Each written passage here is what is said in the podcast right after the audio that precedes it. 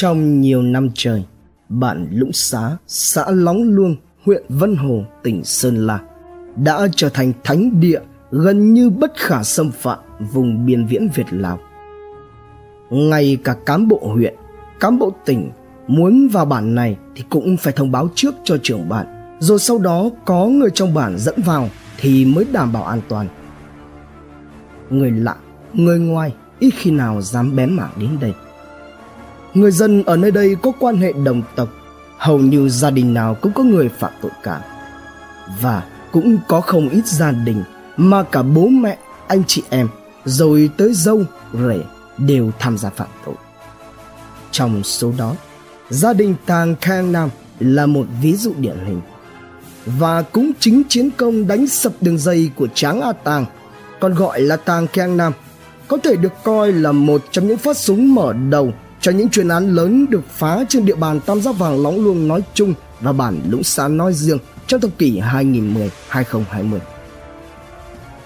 Tiếp nối phần 2 Quay trở lại vụ án đánh sập đường dây của Tàng Khang Nam Mối liên hệ tồn tại giữa Vũ Ngọc Sơn và Tráng A Tàng là gì?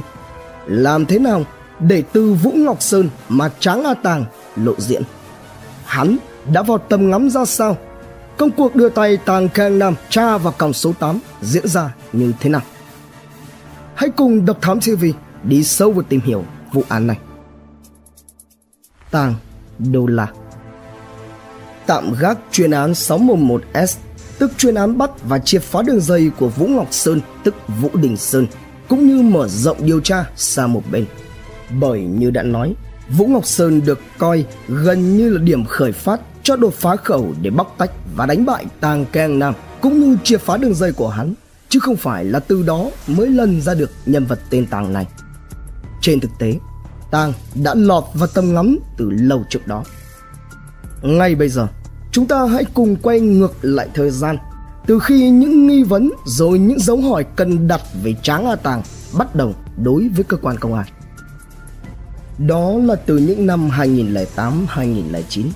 Tài liệu trinh sát về Tàng Gang Nam tức Tráng hà Tàng đã khởi động.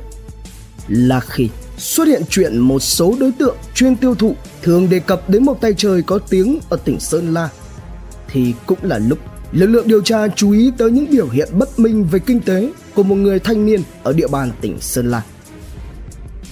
Từ năm 2008, một kẻ mang biệt danh là Tàng Đô La bắt đầu xuất hiện và được lan truyền. Và đương nhiên không phải ai khác, hắn chính là Tráng A Tàng. Tại thị trấn nông trường Mộc Châu khi ấy, giữa những căn nhà cấp 4 mọc lên một ngôi nhà ba tầng khang trang, bề thế. Chủ nhân của nó là một gã thanh niên trẻ măng, người dân tộc Mông. Cho dù nghề nghiệp chính là làm nông nghiệp, trồng lúa, nuôi lợn, nuôi gà. Xong, gã lại có xe ô tô đời mới, liên tục đổi xe, mà toàn xe thuộc dòng xe sang như Land Cruiser, Lexus. Bên cạnh đó là việc sở hữu khá nhiều các bất động sản, đặc biệt là tòa nhà tại tiểu khu vườn đào, hay là chuyện Tàng thành lập công ty hoặc mua cổ phần tại một số công ty chè, sữa ở tỉnh Sơn La. Nhân vật tàng đô la này nổi lên với sở thích thanh toán bằng đồng đô la Mỹ hoặc là tiền Việt Nam đồng với mệnh giá cao nhất và không bao giờ nhận lại tiền thừa. Mặt khác, trong các công trình nhà đất thì gã thường trả công gấp 3 lần so với mức bên ngoài. Vì thế đã khiến cho những người thợ lắm lúc cãi nhau tới ỏn tỏi, âm ỉ, tranh quyền thi công. Những lúc đó, gã thanh niên lạ đời này không những không can ngăn mà còn ngồi cười khoái chí. Bất minh. Sự bất minh của gã thanh niên người hâm mông trẻ tuổi này không qua được con mắt của các trinh sát. Đặc biệt là xuất thân của gã lại là từ khu vực tử địa. Từ năm 2009 các trinh sát của đội 1 phòng 3 C47 liên tục phải ăn núi ngủ rừng để xác minh, thu thập tài liệu về Tráng A Tàng cùng đường dây của hắn. Tàng và Xua Bên cạnh việc có ba người con trai trùng với nhau, thì Tàng còn nhận nuôi thêm 6 đứa cháu. Một người bán hàng tạp hóa gần nhà Tàng cho biết, từ lúc mà Tráng A Tàng chuyển đến sinh sống, mặc dù bà buôn bán nhỏ lẻ, nhưng lại phát đạt hẳn lên tất cả là vì những đứa trẻ trong nhà Tráng A Tàng. Cứ đầu buổi sáng là chúng lại tập trung ở trong nhà và được chủ nhà phát tiền để ăn vặt và uống nước ngọt. Khi lũ trẻ này ra mua hàng chỉ dùng toàn tiền mệnh giá 500.000 đồng. Hay những buổi tiệc tùng tại dinh thự của Tàng có thể lên tới vài trăm triệu đồng. Tàng luôn thể hiện đẳng cấp của mình là một người giàu có, chịu chơi và chịu chi. Có hẳn một dàn chân dài được Tàng mua về chỉ để mua vui cho bản thân cũng như các anh em tay chân thân tín. Nhiều người dân ở khu phố nơi Tàng xây dựng dinh cơ đã không khỏi bỡ ngỡ, ngỡ ngàng trước tòa nhà đồ sộ và sự chịu trời của Tráng A Tàng. Không có một ai biết Ông chủ chỉ mới chạm đầu ba Làm gì mà lại lắm tiền nhiều của đến như vậy Họ chỉ biết rằng Tàng là một ông chủ kinh doanh của rất nhiều những công ty Nhưng trên thực tế thì toàn những công ty ma Giữa núi rừng Mộc Châu Toàn người hơ mông sinh sống Thì bỗng dưng có một gia tài của một vị doanh nhân giàu có dựng lên Khiến ai cũng phải trầm trồ, lắc mắt Và tất nhiên là không khỏi tò mò trong mối quan hệ với những người xung quanh ở tiểu khu 70. Tàng có đặc điểm là rất kiệm lời và gần như là không bao giờ tiếp xúc với ai trong khu phố. Cứ chiều chiều, người ta vẫn thấy gã dắt đứa con nhỏ ra đứng xem đánh bóng truyền, mặt lạnh tanh, xong lại lặng lẽ về nhà. Câu cửa miệng của gã là không biết, không thấy.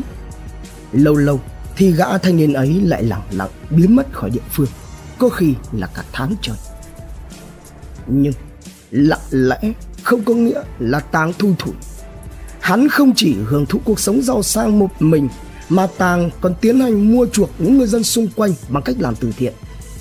Nhà ai cần gì là tàng ra tay giúp đỡ ngay. Hay ở bản làng của hắn, người nào ốm là tàng sẵn sàng cho xe chở xuống tận hà nội khám chữa bệnh và mua sắm nhiều nhu yếu phẩm bằng tiền túi của chính hắn. Chính vì vậy mà những người dân xung quanh tàng đều nể phục và ra sức bảo vệ hắn, càng khiến cho công tác điều tra gặp phải khó khăn. Định mệnh trong quá trình hoạt động phi pháp tráng a tàng liên tục bành trướng mở rộng mạng lưới và khởi động những vụ làm ăn quy mô lớn liên tỉnh cũng như củng cố trần rết và không nằm trong ngoại lệ ông trùm ở bắc giang cũng nhanh chóng biết đến tàng Thời gian từ khi bắt đầu cho đến nửa đầu năm 2009, trong các đầu nậu của Tàng có Tạ Văn Hùng, một ông trùm ở Bắc Giang là đối tác chuyên lấy của Tàng. Tuy làm ăn như vậy, nhưng Hùng đã lừa Tàng, bùng mất gần 500.000 đô la Mỹ của hắn bằng cách dựng ra vở kịch, giả vờ bị công an bắt phải vứt hàng lại nên không có tiền để thanh toán cho Tàng. Cũng khoảng thời gian này, thì một số đầu mối khác của Tàng ở Bắc Giang cũng bắt đầu bung tiền của hắn. Không thể để bị qua mặt một cách như vậy. Tàng tìm về Bắc Giang để giải quyết và đòi tiền. Như là định mệnh, cũng chính trong những lần về Bắc Giang ấy mà Tàng đã gặp Lương Thị Thảo, sinh năm 1979, ở số nhà 235 đường Nguyễn Thị Minh Khai, phường Hoàng Văn Thụ, thành phố Bắc Giang – một đối tượng đàn trị cộng cán và là đầu nậu lớn trong thế giới tội phạm này ở Bắc Giang, được giang hồ gọi với cái tên là Thảo Xíu.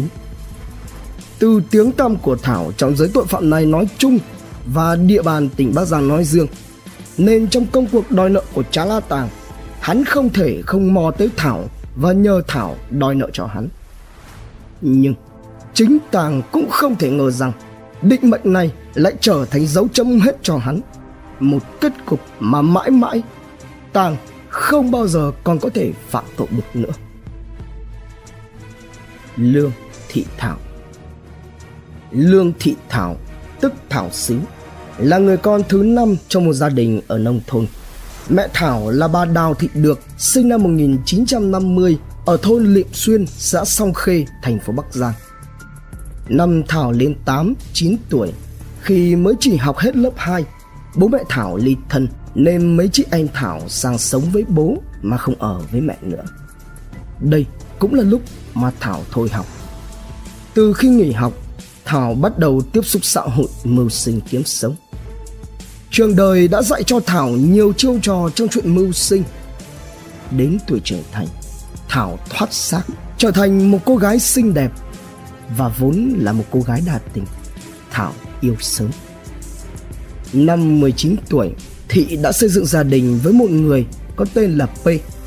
Nhưng vì không có học thức cũng chẳng có nghề nghiệp cụ thể, Thảo sống qua ngày bằng gánh hàng bán hoa quả ở chợ thương. Sau khi hạ sinh được hai cô con gái, cuộc sống vốn khó khăn lại càng trở nên cùng quẫn hơn. Vợ chồng Thảo mới nảy sinh nhiều mâu thuẫn. Những trận cãi vã ngày càng dày thêm theo thời gian. Rồi khoảng thời gian những năm 2003, 2004, vợ chồng Thảo tách ra ở riêng. Cho đến khi mục đích của cuộc hôn nhân không đạt được thì hai người ra tòa ly hôn trong nước mắt.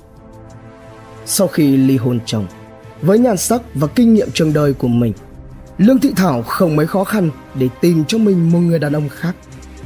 Đây cũng là lúc mà Thảo bước sang trang mới. Đó chính là trang cuối trong cuốn sách đời Thảo.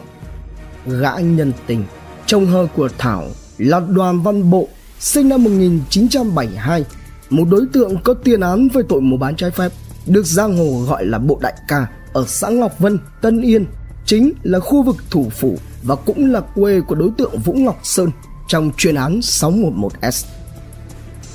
Mối tình đồng sang dị mộng giữa Thảo và Bộ Đại Ca đã xô chính cuộc đời của Thảo xuống bờ vực của tội ác gieo rắc tử thân.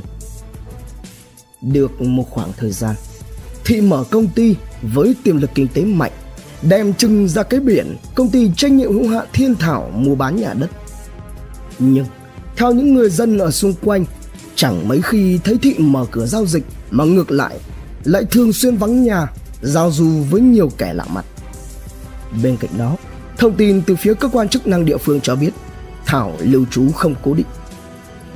Từ những bất minh và nghi vấn này, Thảo không sao nằm ngoài sự chú ý của cơ quan công an. Đặc biệt, sự chú ý của lực lượng càng gia tăng khi mà Thảo sống chung như vợ chồng và có với nhau một đứa con chung với đoàn văn bộ, đối tượng vốn đã nằm trong sổ đen của cơ quan công an với tiền án của mình. Những năm 2008, Thảo sống tại một căn nhà trên đường Huyền Quang, phường Hoàng Văn Thụ, thành phố Bắc Giang. Trong các vụ làm ăn phi pháp, Thảo là một kẻ cũng có tác phong đôi nét giống Tàng, chuyên làm các phi vụ lớn, từ vài chục cho tới vài trăm. Thảo từ chỗ dấn thân theo bước của tên chồng hờ bộ đại ca cho đến chỗ người em rể Đỗ Văn Hoan sinh năm 1974 và bộ dần trở thành những cánh tay kẻ hậu thuẫn và hợp tác thực hiện tội ác cùng Thảo. Không những thế, vai vế của Thảo cũng không phải là hạng vừa. Trong các chân rết của Thảo, không thể không nhắc tới cặp vợ chồng Nguyễn Thị Tuyết Hạnh, sinh năm 1965, quê Sơn La, Nguyễn Thị Thanh Hương, Ngô Phương Anh. Trong đó, vợ chồng Hạnh là mắt xích quan trọng nắm giữ bí mật động trời của nhiều đường dây xuyên quốc gia. Trong vòng 10 năm, từ 2002 đến 2012, vợ chồng Hạnh đã chót lọt tới cả ngàn, 18 cân và hàng trăm ngàn viên. Còn Hương, Phương Anh đều là những đối tượng bị công an tỉnh Quảng Ninh phát lệnh truy nã đặc biệt do có liên quan đến nhiều đường dây xuyên quốc gia. Đối tác Từ cái lần nhờ Thảo đòi tiền ở Bắc Giang tháng 6 2009, Tàng và Thảo bắt đầu những phi vụ làm ăn với nhau. Theo sự bàn tính và phân công của chúng, Tàng là người chuyển cho Thảo. Sau đó, Thảo mang đi giao cho các đầu mối khác tiêu thụ. Và tất nhiên, trong những cuộc làm ăn với Thảo, Tàng cũng không hề thay đổi nguyên tắc của hắn và cũng vẫn chỉ làm ăn lớn. Chuyến giao hàng ít nhất của Tàng với Thảo là 40, nhiều hơn là lên tới số lượng hàng trăm. Cứ chuyến sau là số lượng lại nhiều hơn chuyến trước. Sau những vụ làm ăn đầu tiên với Tàng, Thảo phật lên trông thấy. Bỏ căn nhà ở đường Huyền Quang, phường Hoàng Văn Thụ, Thảo đi mua hai lô đất ở đường Nguyễn Thị Minh Khai, thành phố Bắc Giang, xây nhà lầu tới tiền tỷ rồi chuyển hẳn về sống. Hoạt động phi pháp của Thảo tiếp tục diễn ra cho đến trung tuần tháng 1 2011. Đoàn Văn Bộ, chồng hờ của Thảo, bị công an tỉnh Lạng Sơn bắt khi cùng với Đỗ Văn Hoan chở lượng lớn 48 đi tiêu thụ. Vì vụ án này, Đoàn Văn Bộ bị tuyên án tử hình. Còn về phần Thảo do có chứng cứ ngoại phạm nên đã thoát tội, nhưng cũng đã bị đưa vào danh sách đen để theo dõi. Sau khi Bộ đi tù, Thảo không những không lấy đó làm tấm gương để răn dạy mình mà lại còn tiếp tục dấn sâu hơn vào con đường gieo rắc tử thần. Với vẻ ngoài xinh đẹp, Thảo tiếp tục bắt mối rồi cặp kè với Tàng để được cưu mang. Làm ăn với nhau lâu ngày, uy tín, đúng hẹn cả đôi bên nên cứ mỗi lần nhận được điện thoại của Thảo với nội dung là xuống chị chơi thì Tàng biết ý thu xếp và mang xuống cho Thảo. Hai bên cũng không thỏa thuận là mỗi lần Tàng sẽ mang xuống cho Thảo ra sao, giá cả thế nào mà Tàng cứ xích xuống bao nhiêu là Thảo mua tuốt bấy nhiêu. Để khép kín và thận trọng hơn, Thảo thậm chí còn thừa cả chìa khóa căn nhà ở phố Nguyễn Thị Minh Khai, thành phố Bắc Giang của Thảo cho Tàng. Khi mang đến, thì Tàng tự động bấm cửa cuốn tầng một lên, chui tọt cả người cả ô tô vào trong rồi đóng sập cửa, dỡ xuống cho Thảo. Mỗi lần giao, thứ mà Thảo cần mua đều được xếp vào ba túi vali có tay kéo để bà giao cho Thảo. Sau khi nhận và cho tới khi bán hết tới cất đầu mối, Thảo mới sắp tiền vào vali mỗi lần cả hàng chục tỷ đồng rồi mang lên Hà Nội trả cho Tàng. Mỗi lần như thế, Tàng thậm chí còn chẳng buồn ngó ngàng tới hay là với tay đếm tiền. Vô hụt. Càng đi sâu vào, các trinh sát lại càng choáng với độ khủng trong đường dây của Trá La Tàng với những thủ đoạn tinh vi xảo quyệt, bản chất khôn ranh liều lĩnh. Tàng và đồng bọn đã mua bán chót lọt lên tới hàng ngàn mà không bị phát hiện mạng lưới chân rết hình thành khắp các tỉnh Tây Bắc và Đông Bắc như Sơn La, Hòa Bình, Hà Nội, Bắc Ninh, Bắc Giang, Quảng Ninh. Qua nhiều nguồn và bằng các biện pháp nghiệp vụ, các trinh sát đã xác minh được nguồn gốc là được Tàng mua từ Lào rồi chuyển về Việt Nam theo hai đường.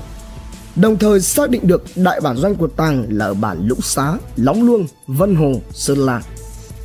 Nhưng vì đây gần như là một pháo đài bất khả xâm phạm nên để thâm nhập được vào và xác định chính xác vị trí trụ sở của hắn ở đâu thì các trinh sát phòng 3C47 đã phải dựng một kế hoạch vô cùng kỹ lưỡng. Khoảng giữa năm 2011, trinh sát ta báo về Tàng vừa bay từ Hà Nội sang Viên Chăn, thủ đô của Lào và có thể sẽ đánh một mẻ lớn. Phương thức là vận chuyển bằng đường bộ, phương tiện vận chuyển là ô tô bán tải do chính Tráng A Tàng điều khiển. Trước thông tin này, C47 ngay lập tức mở phương án đón lõng. Triển khai phương án, ban chuyên án đã phối hợp với các đơn vị bộ đội biên phòng, hải quan cửa khẩu Cầu Treo, Hà Tĩnh, Nậm Cắn, Nghệ An, Nam Mèo, Thanh Hóa và Lóng Sập Sơn La để tổ chức mai phục chặt bắt. Đúng giờ gờ, Tàng trên một chiếc xe bán tải có mặt tại cửa khẩu Lóng Sập Sơn La. Gần như tức thì sự xuất hiện của hắn còn chưa nóng chỗ thì cả người và xe đã bị lực lượng nghiệp vụ giữ lại để khám xét. Các trinh sát gần như đã tháo tung chiếc xe của hắn ra và rồi phát hiện ra bí mật mà khó có thể ngờ tới. Đó là một khoang bí mật được chế từ thùng của chiếc xe bán tải. Đây là loại khoang có thể cất giấu được khoảng 200. Chỉ cần tháo hai chiếc ốc vít và đấu điện vào là khoang bí mật này hiện ra. Tuy nhiên, Ngoài sự phát hiện này thì không có kết quả nào khác. Trong xe của Tang không hề có gì. Không một ai trong ban chuyên án lại có thể tưởng tượng được rằng hệ quả của lần vô hụt này đã khiến cho chuyên án phải kéo dài sang đến năm thứ năm. Sau pha thoát trong đường tơ cắt tóc đó, Trá Tang đã điều chỉnh lại hoạt động. Hắn ta gian ngoan, rành mãnh hơn, đồng thời cũng ít trực tiếp đi hơn vào mọi hoạt động đã chìm này là càng chìm hơn phương án vượt thủ sau chuyến vô hụt tại cửa khẩu Lóng Sập, ban chuyên án đã quyết định phải ngồi lại để tìm phương án khác. Những ngày giáp Tết Nguyên đán nhâm thìn cuối 2011 đầu 2012, tại xã Lóng Luông xuất hiện một nhóm vượt thủ. Thoạt nhìn đã ra đậm cái chất dân phượt. Nhóm này gồm có 3 nam, 3 nữ tuổi đời mới chỉ chạc đôi mươi phóng vèo đi trên những chiếc xe phân khối lớn những tay phượt thủ này đều mặc những bộ quần áo rất lạ mắt với đầy đủ đồ bảo hộ cùi tay, đầu gối và đội những chiếc mũ bảo hiểm hầm hố hết sức. Nhóm phượt này phi thẳng vào trong bản lũng xá, hễ cứ gặp chỗ nào có hoa đào hoa mận là lại xuống xe lấy máy ảnh ra chụp lấy chụp để. Thấy có người lạ tới, để thăm dò cũng như điều nghiên đích thân Tráng A Tàng đã chào hỏi và mời cả nhóm phượt vào nhà hắn ăn cơm. Ai mà ngờ được sau lưng Tàng là các trinh sát đang từng bước tiến vào hàng cọp. Qua vài lần đi phượt và lũ xá như vậy, Tàng cũng đã quen và cởi mở hơn.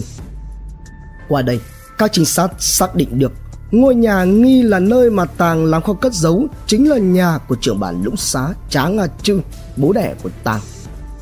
Nhưng các trinh sát lại không thể xác định được chính xác chỗ cất giấu bởi tuy rằng Tráng la Tàng đã cởi mở hơn, không nghi ngờ nhóm dân phượt, nhưng với bản tính gian ngoan đề phòng thì hắn lại luôn luôn cảnh giác, không bao giờ tiết lộ bất cứ một thông tin nào liên quan đến nơi để. Do đó mà phương án đánh vào kho của Tàng là không thể thực hiện được vì không đảm bảo yếu tố an toàn. Sau một thời gian dài vụ án bị bế tắc, một số chiến sĩ có biểu hiện nặng. Tuy nhiên, ông trời không phụ lòng người. Lưới răng lồng lộng, tang chạy đi đâu cho khỏi nắng. Chuyện gì đến cũng sẽ phải đến.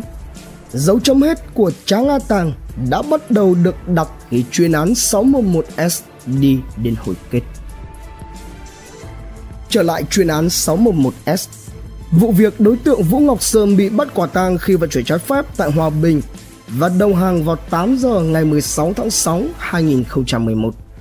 Trong quá trình đấu tranh, các trinh sát đã làm rõ sau khi gom được 1 tỷ đồng, Sơn điện thoại cho Tráng A Lầu ở xã Lóng Luông, Mộc Châu, Sơn La đặt mua 10.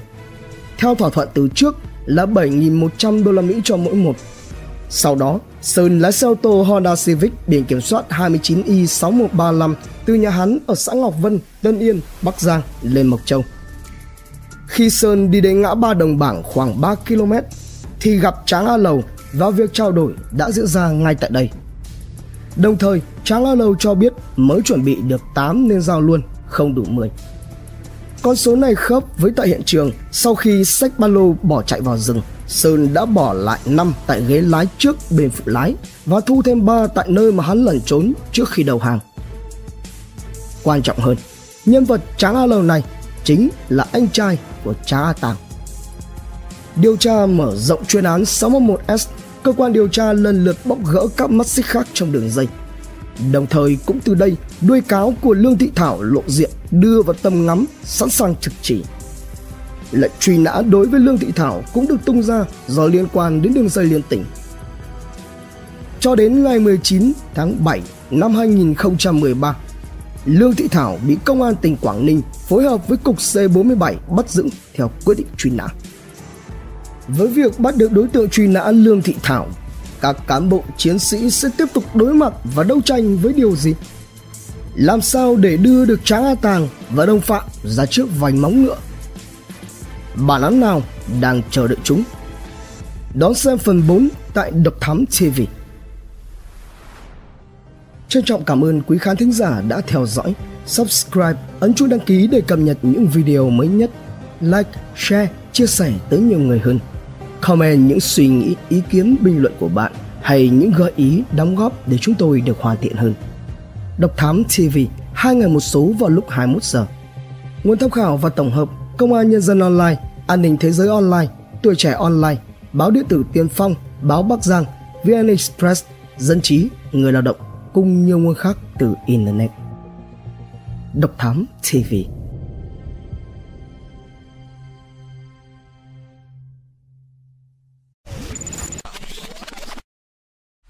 Theo dõi những nội dung vô cùng hữu ích và thú vị trên YouTube qua hệ thống kênh của Passion Studio. Ghé thăm kênh Độc Đáo TV để theo dõi những thông tin kinh tế, tài chính, kinh doanh, khởi nghiệp. Đến với Độc Lạ TV để khám phá những câu chuyện độc đáo và kỳ lạ khám phá những vụ án kinh điển và bí ẩn, cập nhật tin tức an ninh nóng hổi cùng Độc Thám TV hay tìm hiểu về lịch sử Việt Nam qua Bí ẩn sự Việt cùng nhiều kênh YouTube bổ ích khác đang được xây dựng và hoàn thiện mỗi ngày. Fashion Studio mang đến những giá trị thiết thực